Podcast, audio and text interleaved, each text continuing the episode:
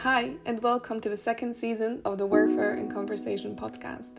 This time, I'm joined by friends who, in relaxed conversation, will walk us through spells of creativity, hardship, and what it takes to live a fulfilled life. As always, my deepest thanks extend to everyone who support Wearfer, both on and offline, for purchasing the fruits of my own creativity and of all the incredible Wearfer artists. And for now, enjoy the episode. For today's conversation, I am joined by my dear friend Hasham. Sham is a 27 year old civil servant who believes life is a lot about relationships, and one he values above all is the one he shares with God. For today's episode, both myself and Hasham humble ourselves before our Father and talk about how we found God in our lives. We link sustainability with Christianity and share a wonderful conversation around faith and friendship. I thought, given the time of this episode, it will be appropriate to wish all those who are listening a blessed Christmas and a happy new year. And for now, enjoy the episode. Hello, and thank you so much for joining me today. Thank you for having me. It's a pleasure to have you, my long standing friend. Pleasure to be here. Yeah, it's great to see our evolution throughout the years, uh, going back to high school days and, and now. I don't know. I feel like back in high school, right? I, I don't think we were as close in high school, to be honest. I think we, we were like we had friends in mutual, and obviously your sister was like best friends with my sister. So we would always hang. We would always end up hanging out, but I don't think we intentionally hung out one to one. Whereas after school, it's funny because Mm-hmm. I think we do intentionally hang out. So That's true. Yeah, Yeah. Growing like- stronger. Yeah. yeah, nice. Um, I wanted to kick us off by asking you, uh, hopefully a simple question, hopefully a positive question, hmm um, about one good thing that happened to you in the recent past. So recently, one good thing that happened to me is that my job got slightly easier. Um, so I used to be based in the, I used to be like based in the office and dealing with um, people, um, and I had appointments. So I was doing that. Um, I'm a civil servant, by the way, for those of you who don't know. Um, but I recently got a new role, and I'm now back office, and I'm working from home. It's hybrid. Okay. Now you would think, oh yeah, like he just doesn't deal with people, but it's also like I have more time because I'm not spending a lot of time in commuting.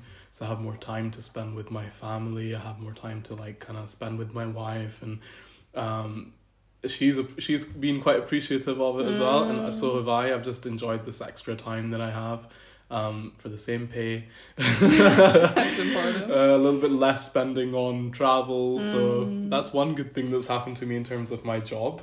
Amazing. What's one good thing that's happened to you, Olga? Oh, so you're throwing it right back at Yeah. me. Okay, so um, I guess quite a, a new thing that I undertook, and I think it kind of uh, wraps up nicely with the theme of this conversation. Um, I feel like I was called to join uh, a number of new community groups Mm-hmm. because I felt like I was seeking this community feeling yeah, and I joined the Bible study read Nice. through group, nice. uh, which is amazing, and it has been a great experience. It's uh, it's been only about a month that I've been consistently reading and studying the Bible, and this is the first time ever me doing this, despite me being um, a Christian and a Catholic for as long as I can remember. Mm-hmm. Um, so it's been quite a revelation, and also lovely to discuss the Bible with fellow Bible readers Yeah. and followers. Yeah, Uh, I feel like there's so much value in that. And yeah, so I think that's one of the great things that happened to me recently. okay. I'm I'm just glad. I just think everyone's all about you know like being themselves, and if you are a person of faith, why shouldn't you be yourself? Mm. Um, so I'm really really happy about that. I was gonna ask two questions. So what are you guys reading in the Bible study? So we it works that um, we have every week we have to read a chapter of the New Testament, Yeah. and uh, we were reading Matthew, Uh-huh.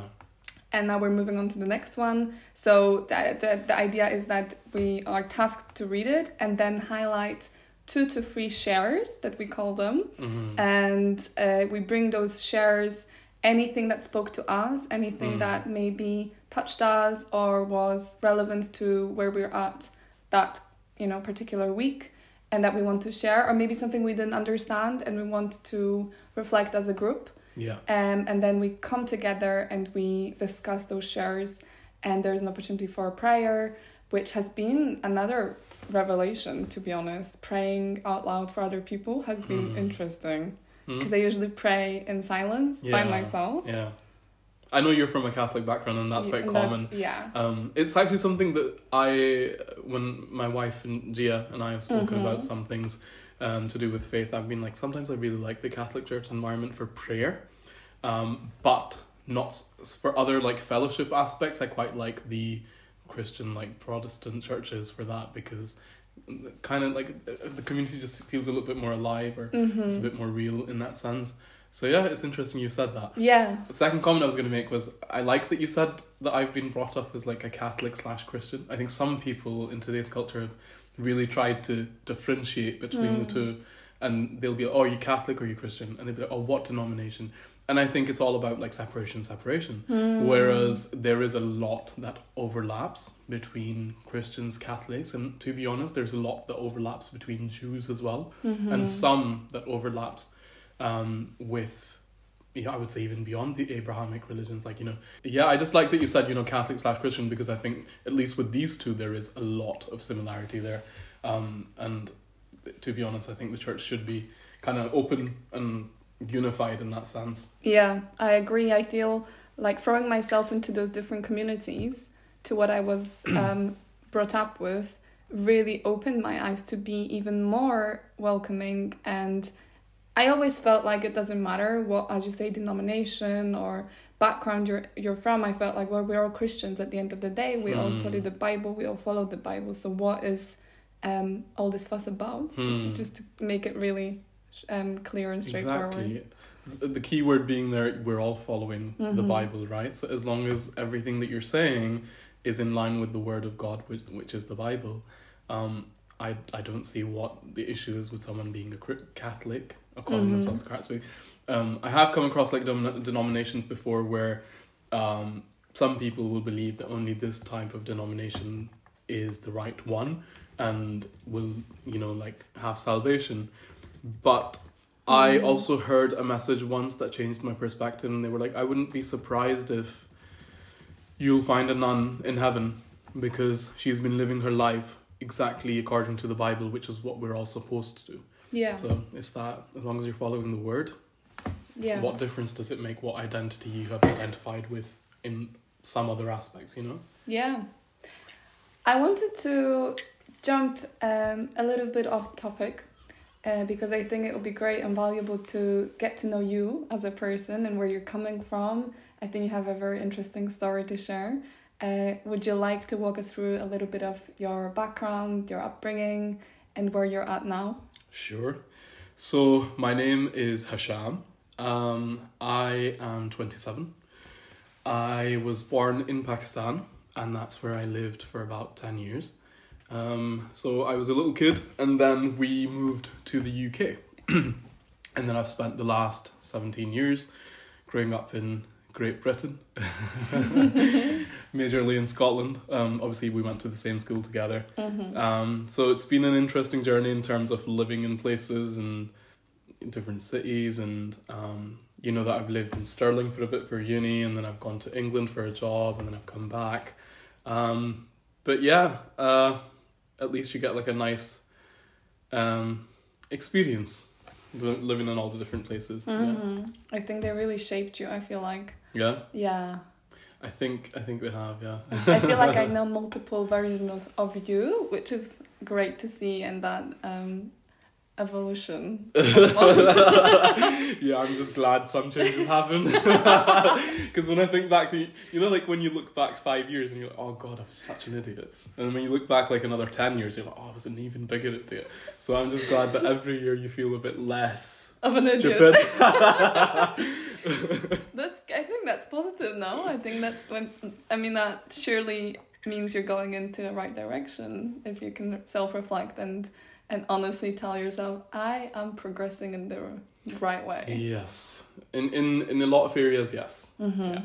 Yeah. there's always so much to progress. I'm sure in five years from now we will, you know, look back at this maybe conversation and then Mm. question a lot of Yeah. where we are at and whatnot. But yeah, Hopefully we won't look back and be like, oh, we were such idiots. Hopefully we'll be like, yeah, that's when we started to, you know. you know, good for us 27 year olds. Yeah, exactly. You're 27 as as well, right? Yes, Yeah. I am. By the way, your coffee is so good. I just have to compliment it. Okay, I was expecting like some powder coffee, and then you Oh. started, I'm a coffee connoisseur. creamy, it's nice. It's It has to be great. great. Yeah, I'm, I'm glad. Enjoy. um, yeah, so I think what's interesting is that you come from Pakistan, which predominantly is not Christian. Can you tell us a little bit more about that? Yes. So, on uh, statistics, it says that you know, ninety-seven percent of Pakistan is Muslim, and then three percent are other minorities, which is split between um, Christians and Sikhs and Hindus and some other you know beliefs as well, like Parsis and um, so there's um there's quite a diversity there. I do think this is what I've heard. There are times when sometimes minorities go and register themselves as belonging to an ethnic uh, religious group, and some of them are just told, you know, like, no, we're not putting down your religion. So I do actually think sometimes there's more than that 3%.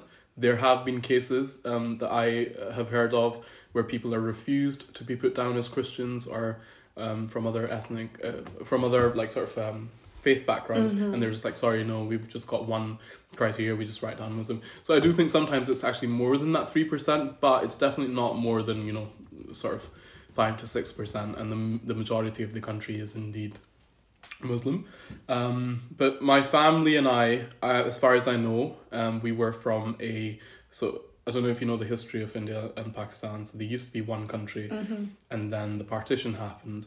Um, and in the partition, obviously, different faith groups like sort of scattered. The majority of Muslims wanted to come here, but there were some Muslims who, who stayed in India. Likewise, some people from other backgrounds like Christians, Sikhs, and Hindus stayed in, in Pakistan. So, um, as far as I know, my family was always Christian, but I suspect that one of my ancestors, um, he he was so used to wearing the turban, which is a Sikh tradition. So we we think that they were from a Sikh background because he never took his turban off, even if he converted to Christianity. Um, so maybe we're from that background as well, and I know that uh, similar is the story for a lot of other people. They were from you know like my sis, my brother in law his um, ancestry he knows is also from a Sikh background who then converted to Christianity because they felt they found something here. So, um, but yeah, we we've always lived in Pakistan. We've not really converted in my generations, but I know that somewhere along the line we might have. Interesting. Um, and for you personally, how did you arrive at your faith? What was the journey like for you? Very good question. um, but I I want to be authentic about it, and I want to um, I want to say you know I do have a story to share there. So I've not always been a practicing Christian as such, especially like when we were in school and stuff. I, I don't think I was practicing at that point. For me, I've grown up around the church, but I've not necessarily been a practicing true Christian. I think the change for me happened when I was 18 um, and I was at university, and I knew that you know, growing up, obviously seeds are planted, um, and I'm glad they were, but I wasn't really responding to them. In fact, I was going in quite a rebellious direction. I was um, very confused about certain ideas. I was very uh, much given to drunkenness and sexual pro- uh, you know promiscuity everything that is quite common in our culture for young people I just wanted to be another young person. In fact, there were times when I used to wish, oh, I was just from like a more liberal family or whatever. I could just do whatever I want to do um, instead of having to hide it. But that was my lifestyle. Um, so what happened to me in between was Jesus. Um, I remember being 18 and I remember like, you know, being at uni and for the first time and kind of really living out the freedom and doing whatever I want to do and being away from family. And at the same time, something in my conscience was open to God. Mm-hmm. Um, I think God's put that kind of thirst or hunger for Him or this hole that to be needs to be filled in everyone. To be Mhm. honest, a lot of the people who I hear um, coming to Christ kind of talk about it, like you know they had this desire, and sometimes I believe that people have this hunger. They try and feel satisfied, um, but they look for satisfaction in many other things. They'll look for it in drugs. They'll look Mhm. for it in women, or if you're you know a man like that, Mhm. they'll look for it in riches. But actually, there is true satisfaction that I think God left to be filled because it can only be filled through Him. Mhm. Um, so there was a part of me that was open to God, but again, I wasn't didn't want to give up my lifestyle as such. Yeah. so I remember um, there was a few factors I'd opened up to my sister about my lifestyle, and she. The fun, the interesting thing about my sister is she's always been practicing and she's been the good child, um, and she's always had um, a lot more integrity than I have and than than I used to have at least. Mhm. And she, we were really good friends. So there was that person in my life who would talk about God and would, you know, would be a young person and she'd be kind of, she's not much older than me, just a year or two. Mhm. And um, she's, she would talk about God, but then my opinions would be so different. And we would get talking and I'm like, hey, I like her. I maybe don't practice what she practices and maybe that my identity is not based in here, but we would talk and she would share the word of God with me. And through some of our conversations, I used to be like, actually, what she's saying is makes sense. Um, but something inside me would disagree. And there were there were there was especially this one time I remember when I was like, actually, what she's saying is right. This is the right way to live. This is you know goodness is in this lifestyle. Mhm. But then something inside me was like mocking what she was saying, and I was like, hey, I don't even think that. I don't want to be a mocker. I would like to think I'm a respectful, reasonable person, even though I'm a worldly person. But something inside me was like that, and that's when I could differentiate that. Hey, I don't necessarily think like this. And there's actually a, a deeper story to be there, um, Okay. a, a bit more supernatural, um, where I do think there was a spirit in me and that for me was an awakening moment where i'm like hey i don't necessarily think like that but what it is what is it inside me that is kind of mocking what she's saying and is being quite disrespectful to what Mm. she's saying but i don't think it's me.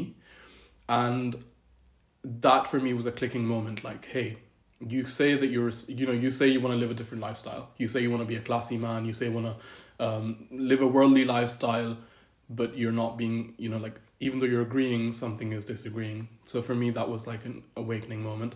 Um, but and that night we prayed and i was like can we pray? Because this is how i'm feeling. Mhm. and we prayed and we physically felt like we felt a spiritual a supernatural thing happening. We saw a vision and funny thing is both of us had our eyes closed when we were praying but we both saw the same thing.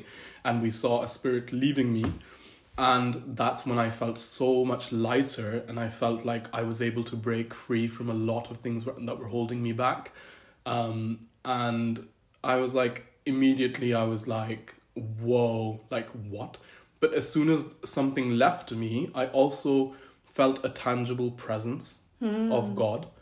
And I don't know how to describe it to someone who hasn't felt God in a tangible way. Um, but what the Bible calls it is the presence of the Holy Spirit. Mm. And it's, uh, I could feel something from the top of my head to the bottom of my feet, a tingling presence. And it was something loving. It was someone Mm. who there was a lot of warmth in it. There was no rejection, even though I hadn't really done anything specific to earn, Mm. you know, meeting God like that. Mm. But I felt it, and the only things that could explain it was what I knew was were from the Bible that this is God, and I asked God to fill me. Um, so for me, I know for a lot of people it might not be a supernatural experience. It might be natural experiences, and God can use those hundred percent to direct you towards Him. Um, but for me, I was like, whoa, there is a God, because I can't deny what's just happened. Um, and He loves me just Mm. as I've been told.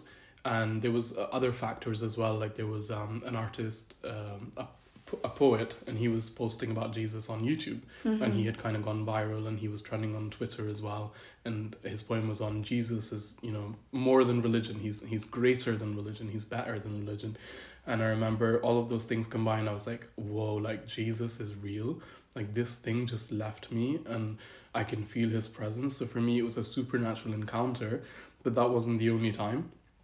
And times like that followed and i was like whoa like god isn't really looking for me to be perfect. He just wanted me to be open and just be genuine with him and be respectful. And he's a he's a loving god. And a major change happened in my life um, in many areas. I felt like there was a lot of confusion remember i said about my identity and Mm. um, I was really clear on who I was. I was really free from certain behaviors that I was addicted to, like pornography. Mm. Um, I didn't feel like I had to get, I didn't feel like I had to do it. It was more like it felt like a choice. Mm. Um, and even though you still had to resist those things, I just felt this is what they call the grace of God. Like He sets you free from bondage. If it's a, a supernatural like kind of thing, if it's a spiritual um, thing for you and you feel like you're addicted to something like pornography or like other things like it, like I know for other people it's literally been drugs that Yeah. they used to be addicted to and God sets them free and there's many stories like that. Like let's not ignore them. Um, Yeah. Let's not just call those people crazy because so many of us are having those kind of experiences. Um, for me, it was a lot to do with my sexual identity, and I was set free from it, um, including uh, like this addiction to pornography, including uh, other things that were wrong in my life. And I was like, only God is able to do this. And I just kept feeling His love. And because I felt like He called me out of a place of love rather than punishing me for all those bad things, for then for me to change my behavior, He just won me over. Mm. And I just can't deny it. Like, I can't deny God's love. I can't deny what I felt that night, but also many nights after that. I just can't deny it. And then that's when I decided that I was going to go back to my uni. I was going to go back to my halls, but I was going to declare that I'm a practicing Christian. Mm. Um, and I did. And some of my friends, they just didn't understand. They were like, Do you mean like you had a bit of an epiphany? and I was like, Yeah, I think what happened was a bit more than a realization. Like, I didn't want to scare them. yeah. Um, I didn't. I don't want to scare the people who are listening to the podcast either. But can I just say, like, you know, nowadays, even if you don't believe me completely, but you think that everyone's truth is their truth, right? So Mm. why, why, why could you not accept that this is my truth and this is my sister's truth, and we both saw the same thing leaving me, and we both had this, and so many of the church have this experience, and just be like, even if you don't, you know, believe everything but just be open that this is what I have felt and be respectful and or be at least open to the idea that this is how God works in many people's lives.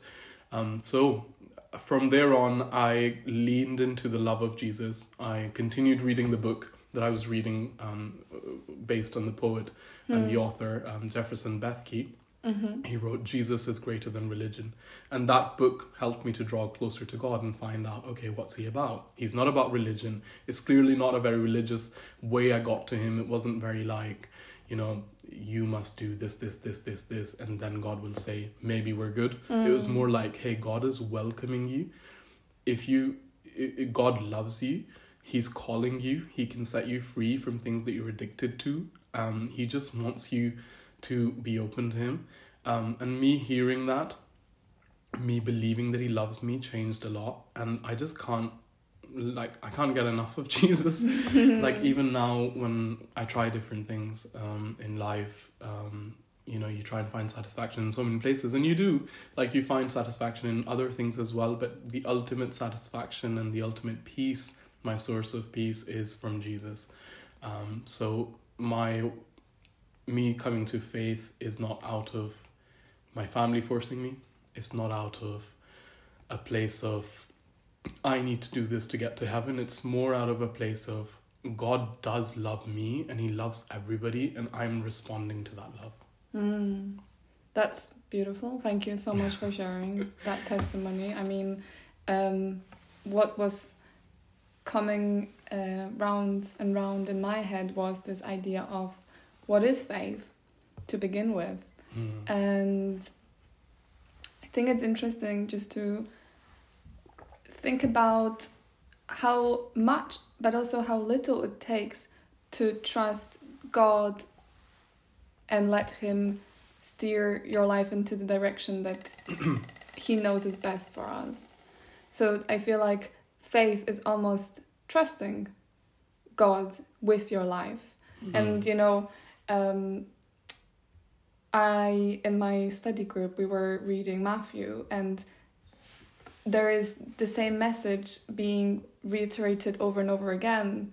So Matthew thirteen fifty eight says that, and he didn't do many miracles there because of their lack of faith. Mm. And then it goes on to, I'm sure you know this one, where Peter goes down out of the boat and he walks on water towards Jesus. Mm. And then he sees the wind and he's afraid and he begins to sink. And then he cries out, Lord, save me. Mm. Um, so I feel like there is that reoccurring message of we are so easily um, put at test with our faith, and Mm. I feel like it happens every single day. It happens to me all the time, where you know you have to actively um, pursue faith in order to receive that salvation from Mm. God for whatever it is, you know, an addiction or even anxiety or stress or relationship problems or whatever else. Um, I feel like it takes true, um, full and honest trust, that kind of Mm. giving your life away almost.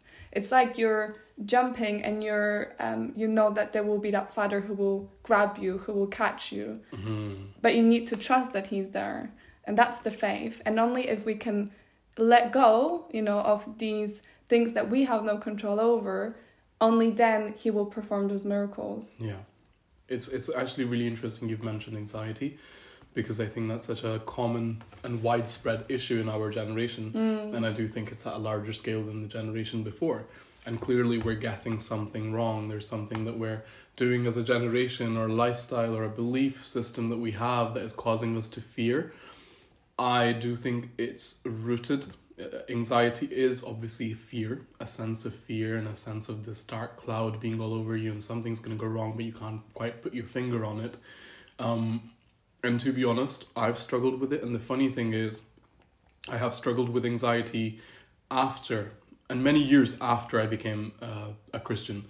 And I, I, I was like, what? Like, why is this happening to me? Um, and you can try and find like different reasons and all of this. Um, and I can also see some of, at least some of the good that came from it. Mm. Um, but again, I did struggle with it, and I sometimes do struggle with it now as well. But one thing I have is this belief that God is with me through it all because he said it that He is. yeah You know, like you're reading from Matthew, and towards the end of Matthew, Jesus ends by saying, I am with you always, even until the end of time. mm-hmm. So as long as we are alive, as long as this world is here, and we have a clock ticking somewhere, that there is time, you know, um, He is with us. And after that, it's He will be with you if you've chosen in this life to be with Him, even after Yeah. in eternity as well. And I feel like sometimes when you're in a bad place, I've literally just believed, like you know, in that moment, I'm, I close my eyes and I'll I'll just be like, God is with me. I'll remind myself of the truth, and then I will walk in that faith. And I feel like for me, the journey from anxiety has gotten from really bad to actually a lot better.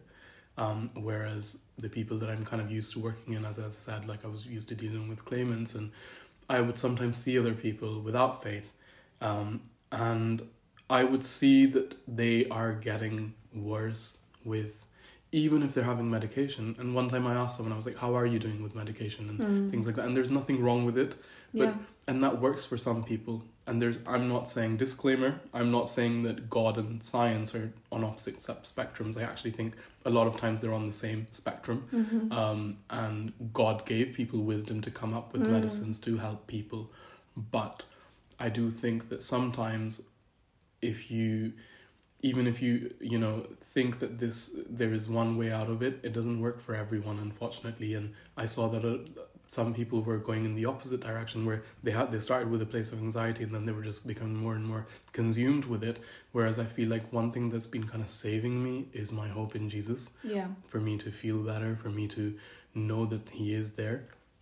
And i do think that hope is really important for everyone Yeah, and I yeah, it's it's absolutely true that our generations are struggling with anxiety and depression um, like no other before. Hmm. And I think it is absolutely correlated to lack of faith and the diminishing faith that people have. And I think there there must be some sort of even just if you don't, you know, actually believe in let's say a religion, you could have faith in something else and that could work for you. It could be a way for you to deal with um, being anxious and whatnot.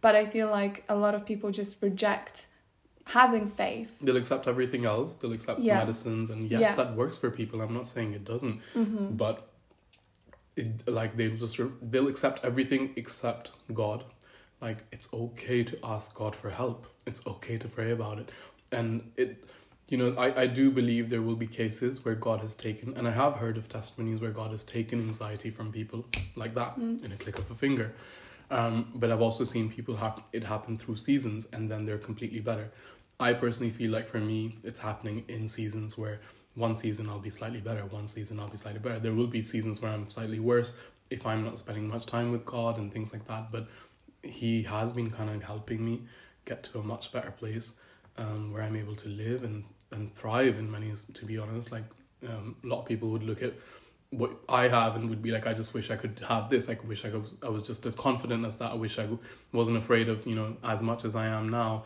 Wish I could just speak like this guy. So just be thankful for where I am Mm. and yet somehow be able to empathize with the people who are also going through anxiety and be like, hey, I know what it's like. And actually, I do believe that one good thing, you know, I was saying one good thing that's come out of it. When I was dealing with other people who were um, anxious in my workplace, I was just able to empathize with them. I knew Mm. what they kind of needed, and Mm. I've, I had this feedback from two, three different customers that I was dealing with, and they were like, "Can I please see you again?" And I was like, "Oh yeah, of course." And they were like, "When you," and these were specifically people who had anxiety, and they were like, "Oh, when we deal with you, we feel like you just you know exactly what would help. Mm. Um, when you know I've dealt with you here, and you knew exactly what how to solve it." And it's because I knew like if you're anxious, your fear levels are gonna be that little bit higher. yeah. Um, and there's one thing to kind of understand that, and there's one thing to have experienced it. Mm. And you're like, what can I do? Like, you just go that extra mile to say, okay, well, they're probably thinking, okay, this is solved, but what else could be wrong? And you're just trying to, you know, solve everything for them. You, you want to put them at ease. Um, so that's one good thing. I feel like that's one way God can help you help others. Um, but I also believe there is healing. And I believe there's complete healing from anxiety. And if it happens for me, like it's happened for some other people, where one day they wake up and it's completely gone, I wouldn't be surprised because that's kind of what I'm praying and hoping for. Yeah. And I think with enough faith, miracles happen as we were told. Yeah. And they Yeah. do. And there are so many testimonies to that. So yeah. Um I think it is almost like can you have enough courage to be faithful and have hope um that your prayers will be answered? hmm I I mean personally I feel like it's interesting because you might think that the minute you sort of decide and maybe um you know the first miracle happens to you and you decide that this is the path you're willing to take you might feel like that's it and you become almost like you have this temptation to settle down. And you know you think that would be it no more struggles come your way. You know it's it's smooth sailing from now on. Mm. and you sort of forget that it takes all that work. It takes continuous effort to have faith and to keep up that relationship with god. Um and In then when- and then i feel Mhm. like when struggles do come our way a lot of people turn away from yeah, god. Yeah, because I think sometimes, and this is where I think I want to be quite honest, and I'm so glad that you already are thinking along those lines because if this is like when you're coming to God, let's be real. We are not going to sell this lifestyle of come to Jesus and you'll never have an issue again. Mm. if we tell you this and you come to Jesus yes, he does a lot. Like I know that in the beginning of my faith with Jesus, he took so many troubles away from me. And I've been I've I've experienced physical healing as well since then. That's what I was saying. It's not you know the only time I felt a supernatural presence of God. I have physically been healed um, as well in a leg pain that I had, and uh, you know there was someone who was praying, and I was like, "Can you pray for me?" And they did in the name of Jesus. It was gone. God does miracles, but at the same time, another thing is God wants you to once he has shown you himself, right? He wants you to kind of be authentic, just like just like a father, or I would even say a friend. Um, I think if you had a friend where you've done them plenty of favors and things are in your control to, you know, like give them a great life, and you do that, and they are your friend. In response, they become your friend. But are they only going to stick around and be your friend when things are going great? Or if they're going through a crap time, are they just going to turn around and literally like call you names and tell all your secrets and tell everybody that you're a horrible person? Or are they going to mm. just trust that even if things go slightly sour, I'm going to stick with this friend? Because, you know, I have a belief that he is a good guy. Yeah. I have a belief that he is he's everything will be fine in the end. I know that I know that he all he usually comes around. So even if they take you know that extra two weeks to come around because they're busy with something else or whatever it is, are you gonna stick by that friend because he has already shown you his goodness? So can you just trust that he is actually good enough? And I'm not saying I've been perfect and always only having positive and amazing thoughts towards God or amazing words even. Um, sometimes I have complained. Sometimes I've been like, I don't feel like God loves me. You know, like I've had a little cry sometimes when things have, had gone really sour one time. Um, and I was like, I don't think God loves me, but I, but actually He does. And I wish I hadn't said it because I came to realize that He does. I came to realize that He was always with me, just like He said.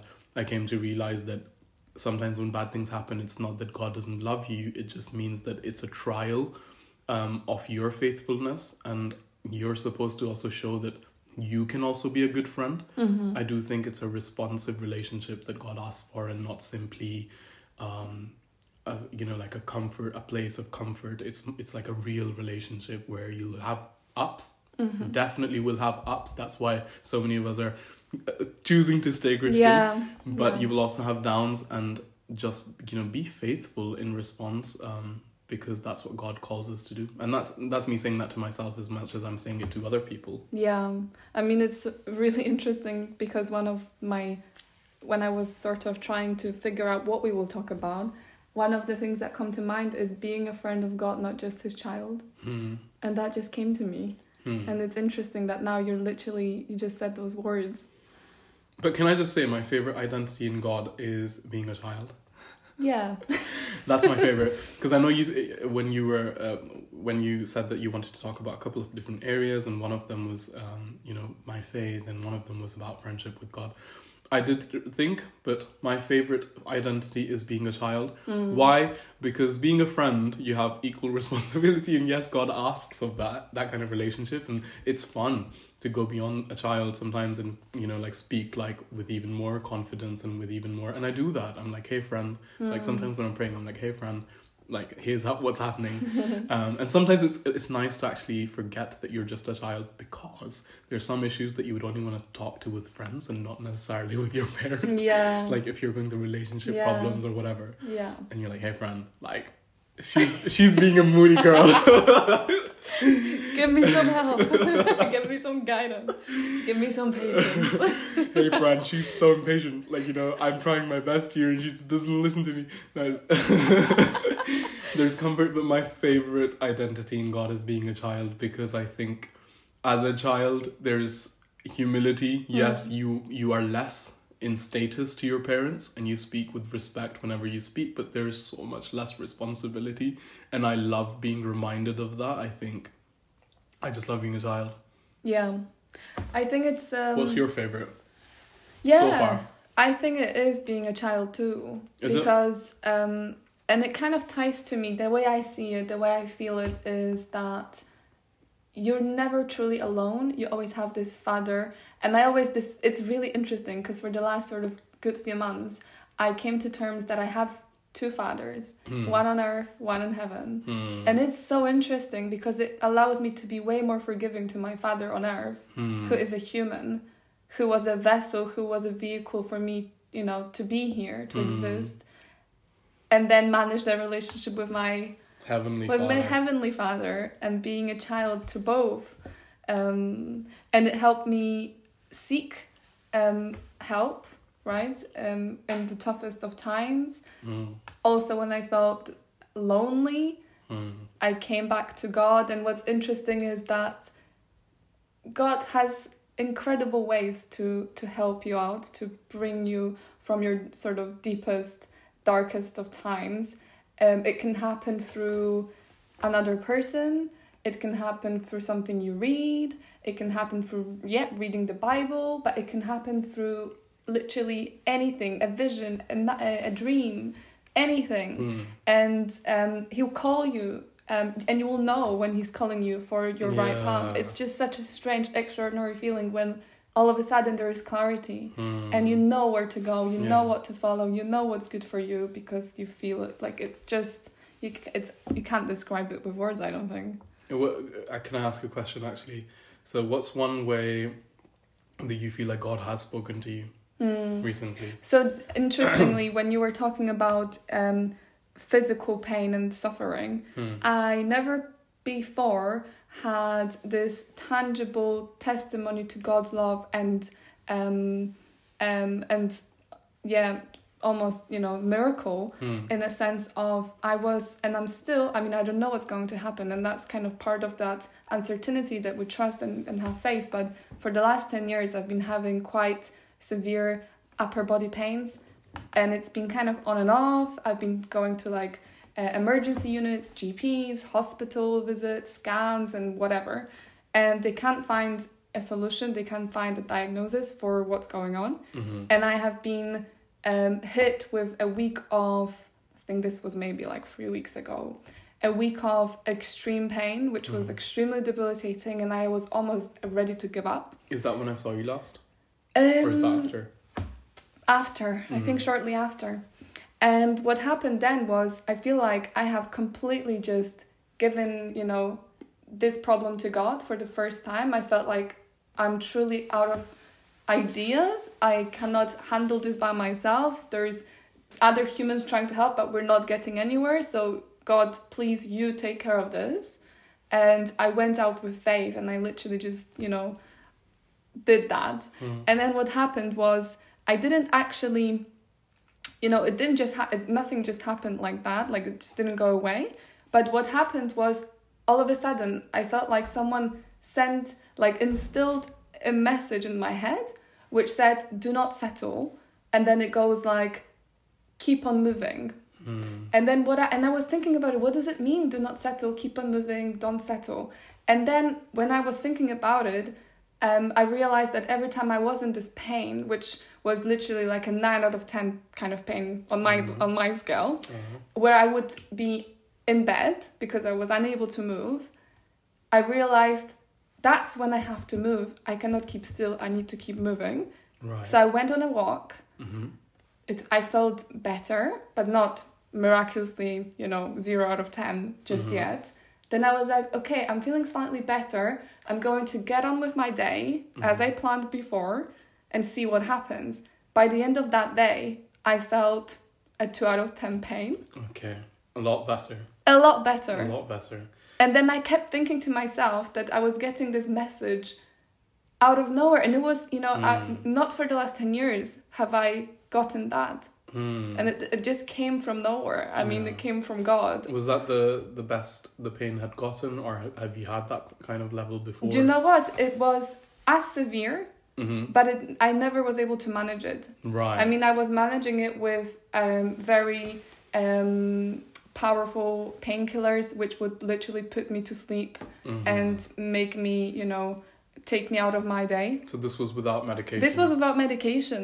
Mhm. It was just a revelation of an answer to an, an to a prayer. You know, that I I would I would hold on to that Olga, and I would remember it because when God, sometimes you think that your thoughts are just your thoughts, and some other times you think it's God speaking to you, and it's just your thoughts as well.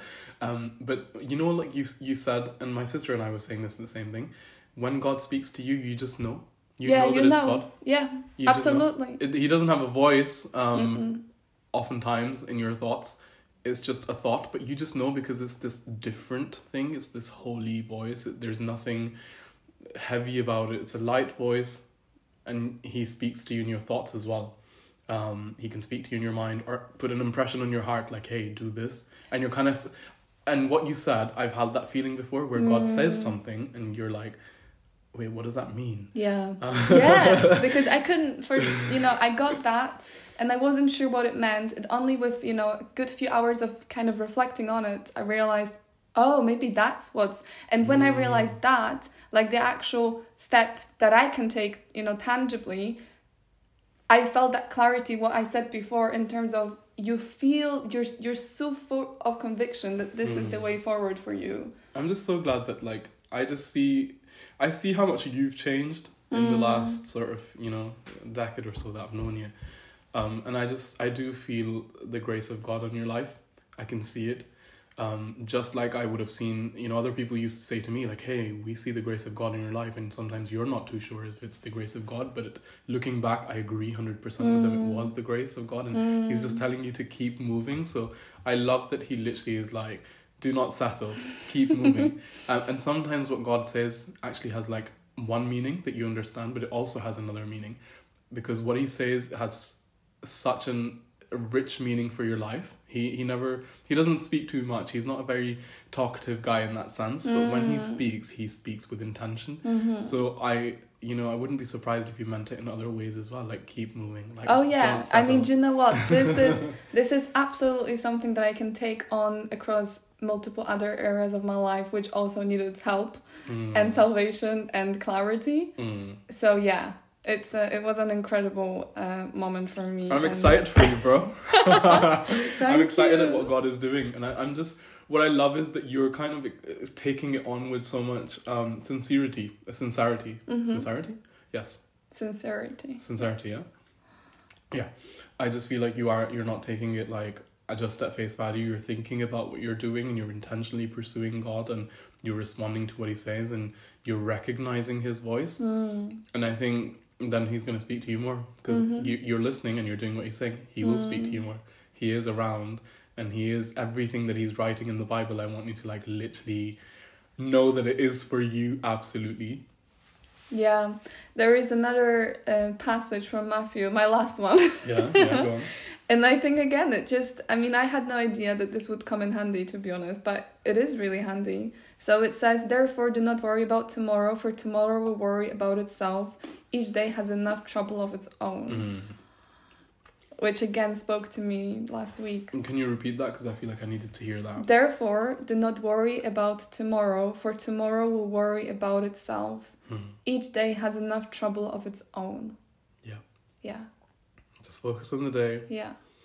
Live this day. Tomorrow will come. Live that day. Yeah. Tomorrow will come. yeah. And Take have faith, and have faith yeah. Yeah. that you're not alone in, in all of this. I love that. I love that. And um, kind of just to slowly wrap up, I wanted to know how your faith translates into your life, but Mhm. not personally, potentially professionally. And this comes to mind just because I feel like with my professional decisions, Mhm. they have always been somewhat guided by God and the Bible and what the values that are shared there Hmm. um, in terms of you know working in ethical sustainable fashion Yeah. um, caring for other people how they're treated um, the, the planet we're living in as well uh, being part of it i wonder if um, if this has any impact at all and how you translate that into who you are professionally as well Okay. Um, yes, I think, like I've said, mentioned before, I think what I try and do is um, treat others how I would like to be treated, which are words like, you know, from Jesus, he's like, do to your neighbor as you Mhm. would to yourself. Um, love your neighbor as yourself. mm-hmm. Um, so I do try and do that. I do try and love people as I would myself, or if I can't imagine them as myself because they're so different from me, I try and literally think, how would I do it? How would I, if it's for example a woman in her fifties, and I can't relate, and she Mhm. maybe she has a, she's coming across as like you know really agitated or upset, and she's just not doing what policy is, requires her to do, and she's not complying. Mm-hmm. And I'm like, well, sometimes my mom would do that out of frustration, and I try and see her in that kind of position. But I, I'm not just thinking these things, and sometimes it's you know someone who's my brother's age, and I'd be like, okay, well, you know what, how would I help out my brother? Um, I know it's gonna take me an extra five minutes to do this, and I might be running behind a little bit on this, this, this, but how can I just help this guy? Mm-hmm. Um, and sometimes it will be to be a bit more fair because there's sometimes things policies can be um, there can be loopholes in them and you can let people get away with it if you're kind of lazy and kind of cost your organization money but sometimes it's like hey this isn't really justice. You need to um, tell this person this is wrong. So Mm. sometimes it's being that boldness as well but i would credit all of these thoughts not to myself not to my good values and morals but to jesus's words. If he hadn't spoken those words thousands of years ago and if he hadn't preserved his word and gotten that message to us then i wouldn't be thinking along this line and i maybe wouldn't go the extra mile for this person. Mm. um, i'm just going to be honest. I'm not really like naturally just you know my own personality. I'm not really the most loving or the most patient person. Mm-hmm. i can be quite selfish. I can be just you know i can blend in with the crowd if you leave me there and like there's no god around me and there's no teachings around me i can just become what everyone else is Mm-hmm. and sometimes i can be lazy and moany and sometimes i can if someone's mean to you you just want to be mean back Mm. but there sometimes you know for people there will be people who will just be like you know out of their own integrity will be like no the organization values were this and this is what we're written on the website many people aren't like that as well Mm. that i will just think okay well you know what the the driving force for me to change how i react in certain situations or how i feel towards certain people is because of god when he says love your neighbor as yourself or you know things like do to others what you would have them do to you Mm-hmm. or even like little motivators that God has said in the Bible, like those who refresh others will themselves be refreshed. And that's one of my favorite verses from the Bible because I have lived this countless times. I've gone the extra mile for people at places of work. And I have felt like people have gone the extra mile for me Mm. in personal lives um, when I wasn't expecting it.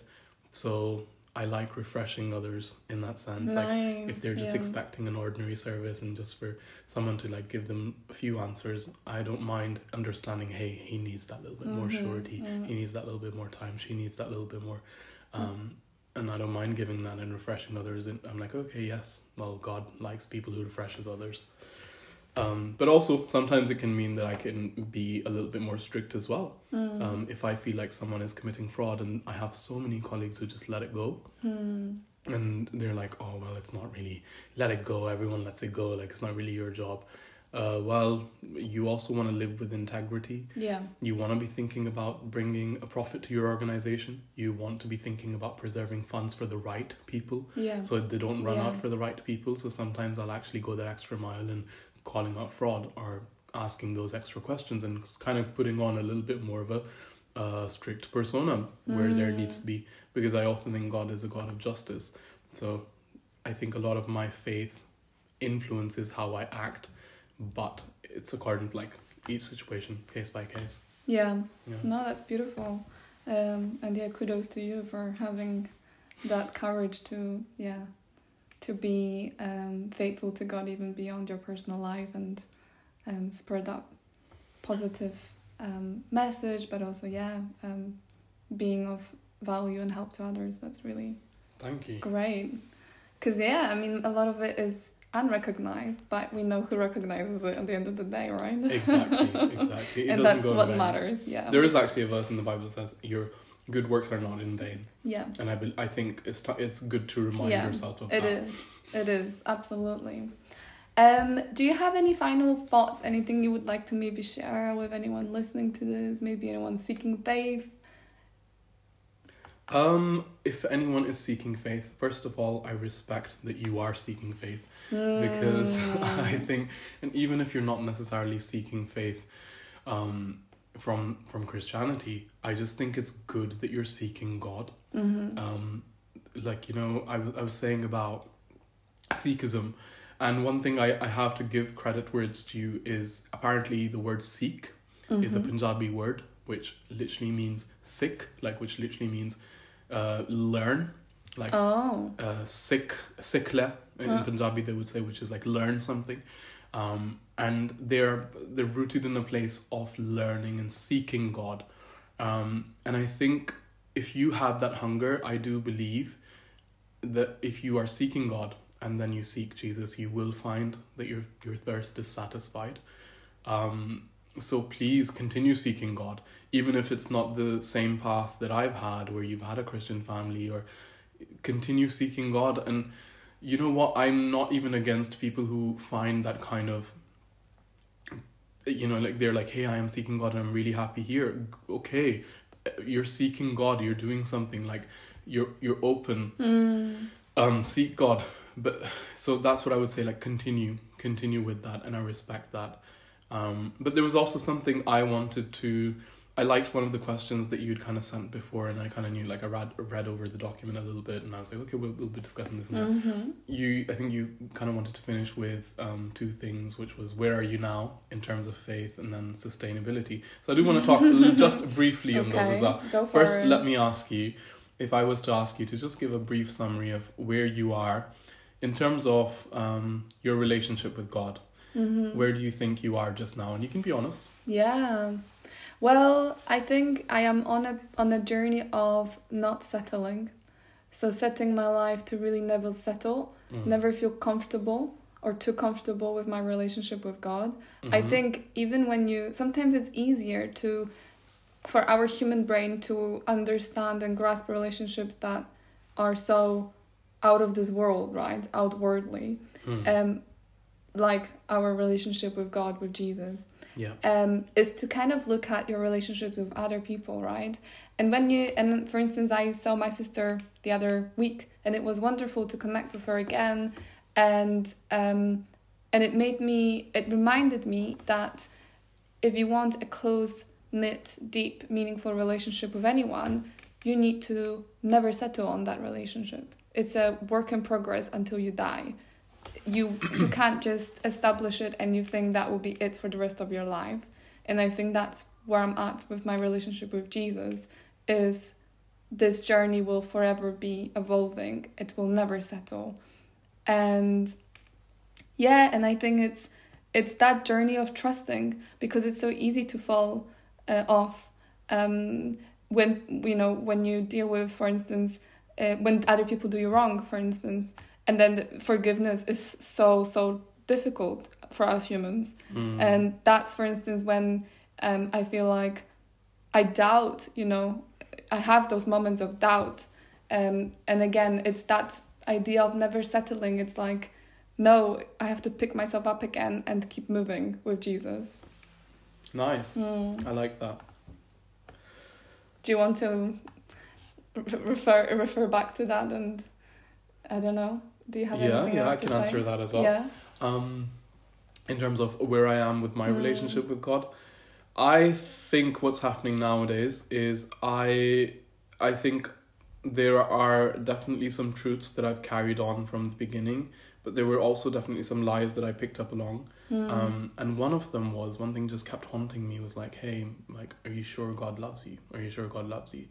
And recently, I think what what's happening in my relationship with God is, I am being reminded to go back to the truths that I believed when I Mm. first experienced Him and His tangible presence, and the first times where I knew that God is real, He's with me, He showed me things, and He took me on adventures and all of that. But that was based in this one truth that attracted me towards God, which was He does love you. Mm. Um, he's not gonna strike lightning on you if you try and make your first step towards Him. In fact, anything, He's gonna be like smiling and Mm. really happy to have you your first few steps or you know even further along so i was reminded uh, there was this verse in the bible in galatians chapter 1 um maybe chapter 2 but uh, definitely in the book of galatians and it was saying um if anyone tries to teach you something that is contrary to the gospel that you heard when you first came to God or Mhm. when you've received God, let that person be accursed. And I was like, there's no such person I can physically see who's telling me things that are contrary to what I believed initially, but these there are thoughts that I have Mm. sometimes, or there are feelings sometimes that I have which are contrary to this. And um, I was like, okay, well, sometimes Satan speaks to you in your mind, just like God speaks to you in your Yeah. mind. Yeah. um, if you're having an intrusive thought, a lot of people, oh, we get intrusive thoughts. If you're having an intrusive thought and it's like, hey, no one loves you, go kill yourself, like whatever. Mm. Chances are it probably is Satan. Mhm. Um, there's a, you know, he's your enemy for a reason. Mhm. So um, I, I think, okay, well, even though there's no physical person, but even if there is someone who's telling me things or something that's telling me, or even if it's my own thoughts, Mhm. um, then let that thought be accursed. Like, so I think where, where I am with my relationship with, is God, with God is coming back to that place of, hey, He loves me. He is my Mhm. Father. My, one of my favorite things in life is being a child of God Mm. there's so little responsibility in, t- in comparison to the benefits like he provides for me so much like every yes i have to do the work just Mm. like any son would but if your father can use his influence and give you favor and get Mm. you a good job and he can get you a good wife because that's also Mhm. uh, in the bible and thank god for my beautiful Mhm. wife. and he can get you in many good things like you know he provides your food and your clothes and everything like i love being a child Mhm. it's so carefree and i'm just coming back to that kind of relationship with my father and even if i am inconsistent some days where i'll forget to pray or i'll be lazy when i finish work and i just don't have time or whatever the reasons are i really do enjoy my relationship with god mostly like well i really do enjoy my, my relationship um, with god but so much as a child and i love having that so i feel like that's where i am with my relationship with god Okay, that's beautiful. I mean, what I can add to that is um, something I'm working on as well is um, it's interesting because I actually, for the longest, since I really started having a relationship with God, I would always start with being grateful, the gratitude element, and I would be afraid to ask and seek Mm. help and pray and um, I always felt like I need to show God that I am able, but then Hmm. actually surrendering and saying you're not, and that you need that help from your father, as you're describing, is not uh, not new, but it's new. I'm taking it to another level of Hmm. newness. Um, yeah, like more of a complete surrender rather than selectively asking for help.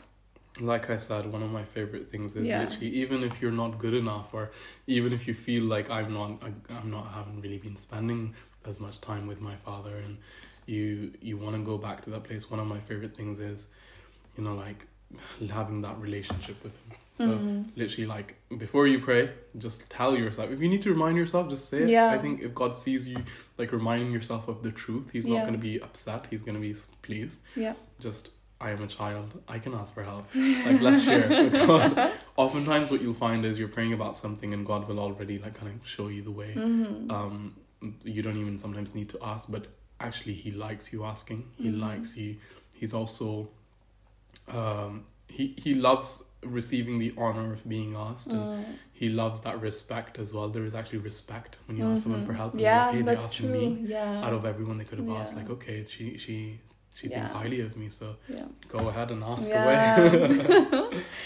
Lovely. Well, um, I'm loving this conversation. To be honest, it's been so great. And um, if you, I mean, I have already mentioned that element of you know what drew me to sustainability and whatnot, and my career choices.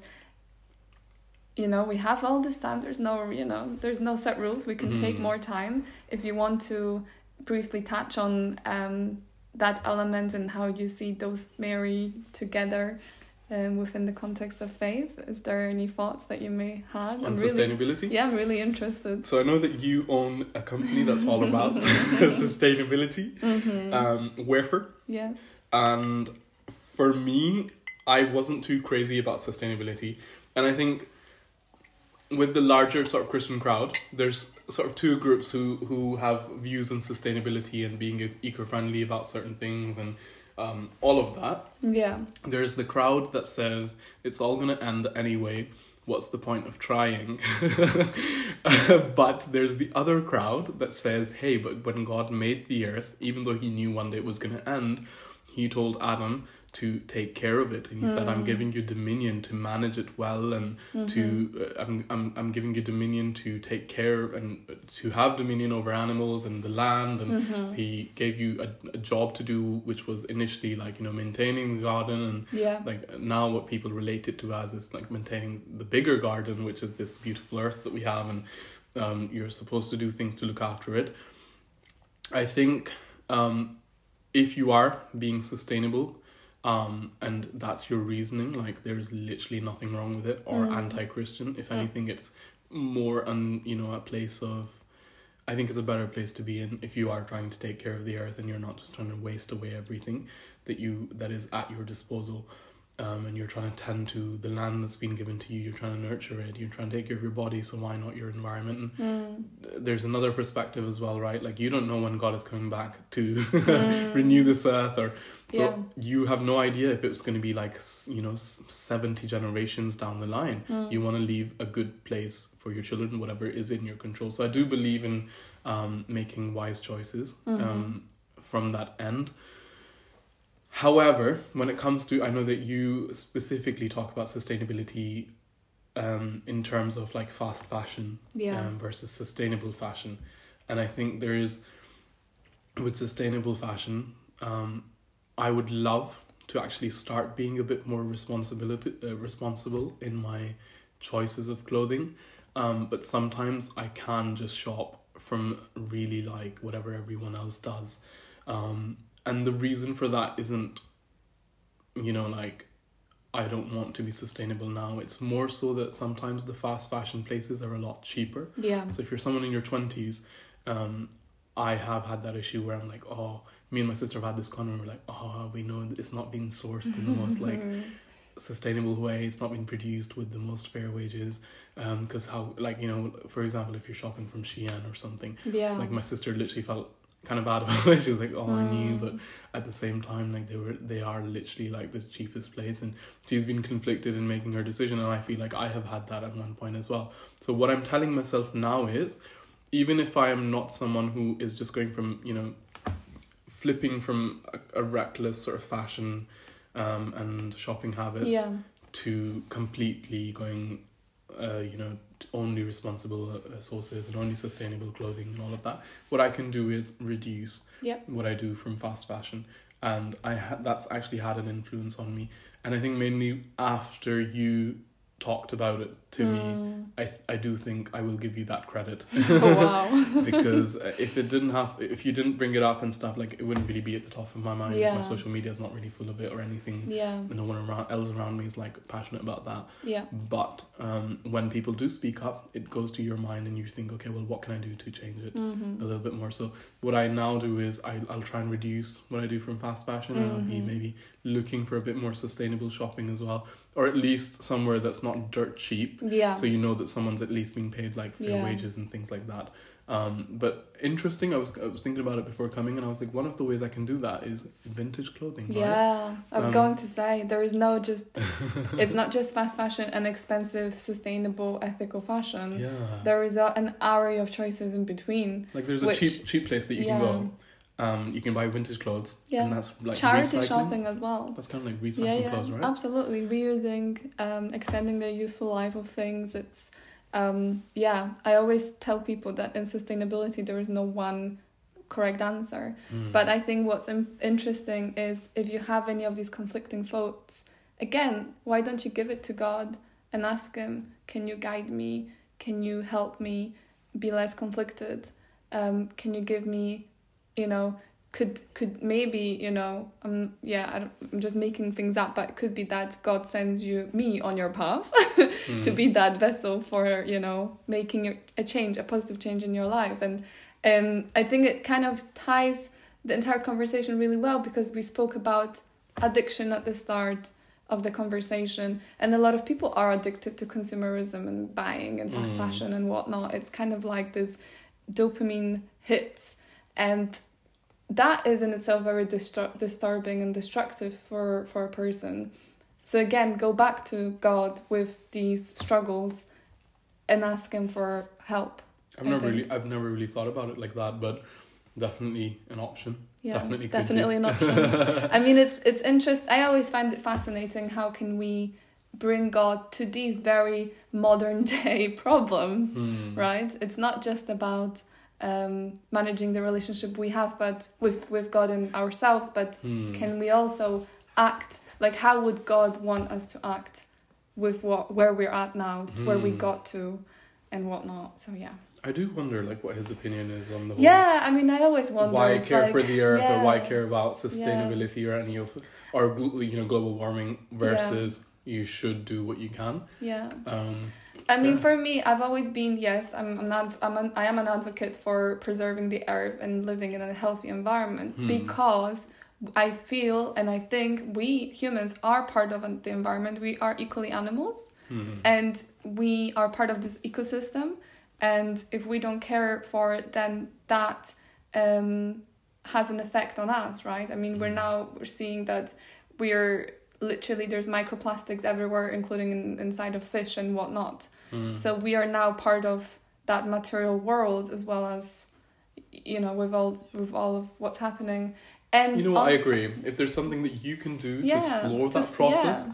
I do think that you know, like, it, it, it will all finish at the end of the day. But if there's something that you can do to slow the rotting away of the earth, Yeah, why not? yeah. Why not? And um, especially when it comes to things like modern day slavery and uh, exploitation and whatnot, and it's it's it's your problem. It's it's you you know by consuming you are causing those problems.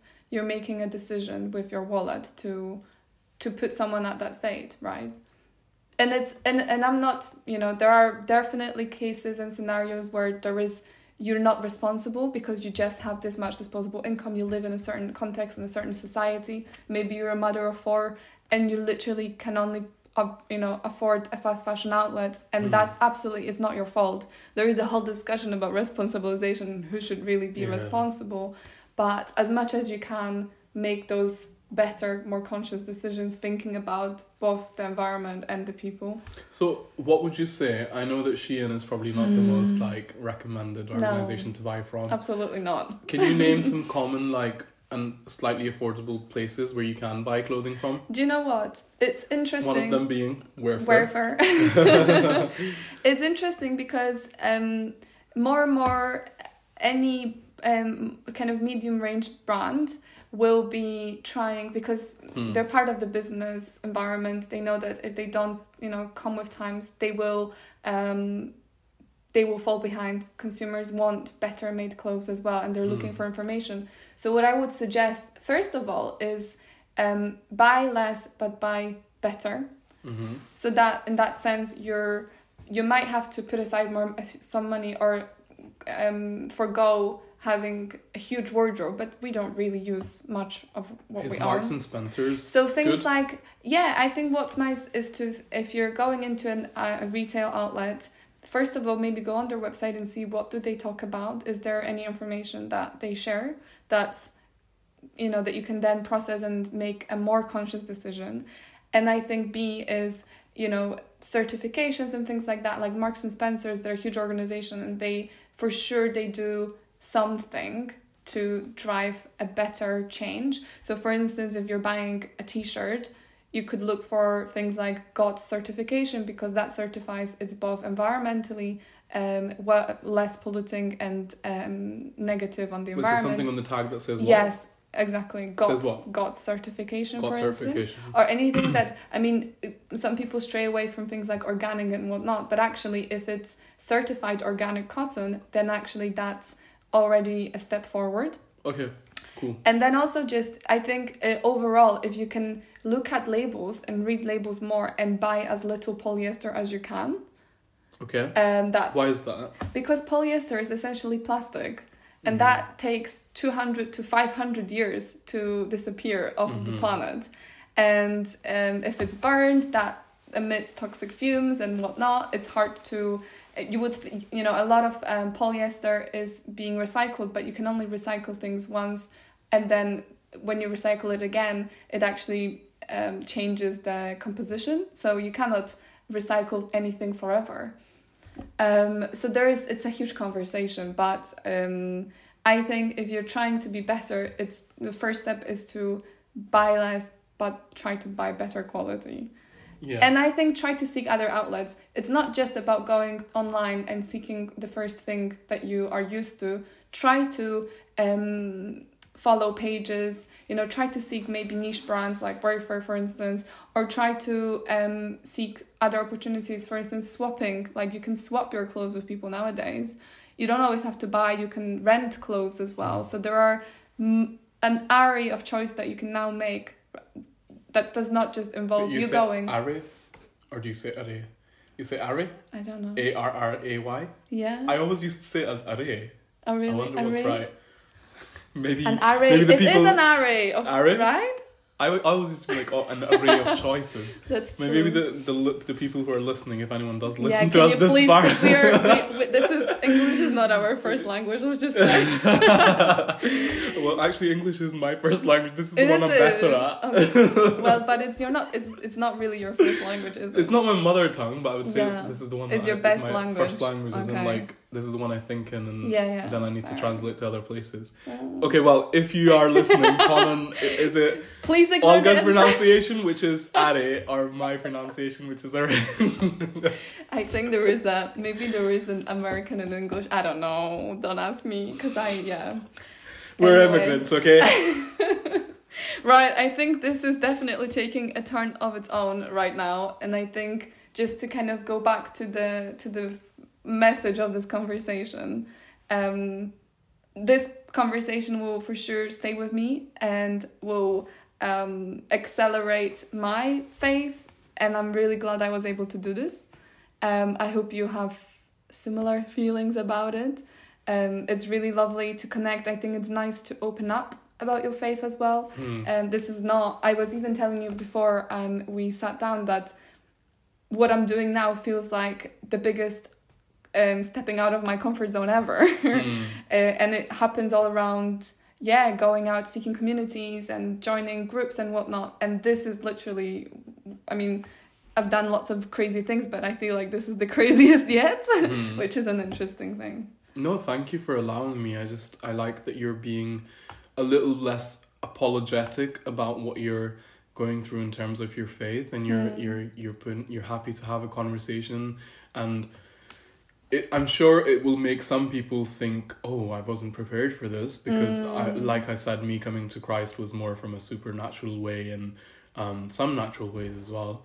Um, and but I'm just glad that let's just be real. Like Yeah. if we are experiencing something, why not talk about it? Because I think that's also one of the things when pe- other people have been unapologetic and when Mm. they've been real and they're like hey man like i know that the world is telling you this this this but this is what i'm going through and this is what i feel god is calling us to do it's kind of woken me up to god Mm. and it's only led me to live a life like i said one of my favorite things in life is being a child of god and i love that so if someone else can have that joy why not Yeah, let's share just the be joy. unapologetic about it Yeah. yeah, and I think just living a life of faith is, I think, a really nice message to, to wrap up with. but also i'm thinking about what you're saying in terms of sustainability as well so Mhm. I do think your bigger goal, of Mhm. course, you want to talk about um, your company because it is doing the good work, but the reason behind that was sustainability, something you believe in. And I actually do think you're a good influence in that sense. And I will be looking out for um, at least some of what I can retain, what you're saying. Yeah, great. Well, thank you so much. It was a real pleasure, and yeah, God bless you. Thank you. Thank you for having me. God bless you too. Thank you.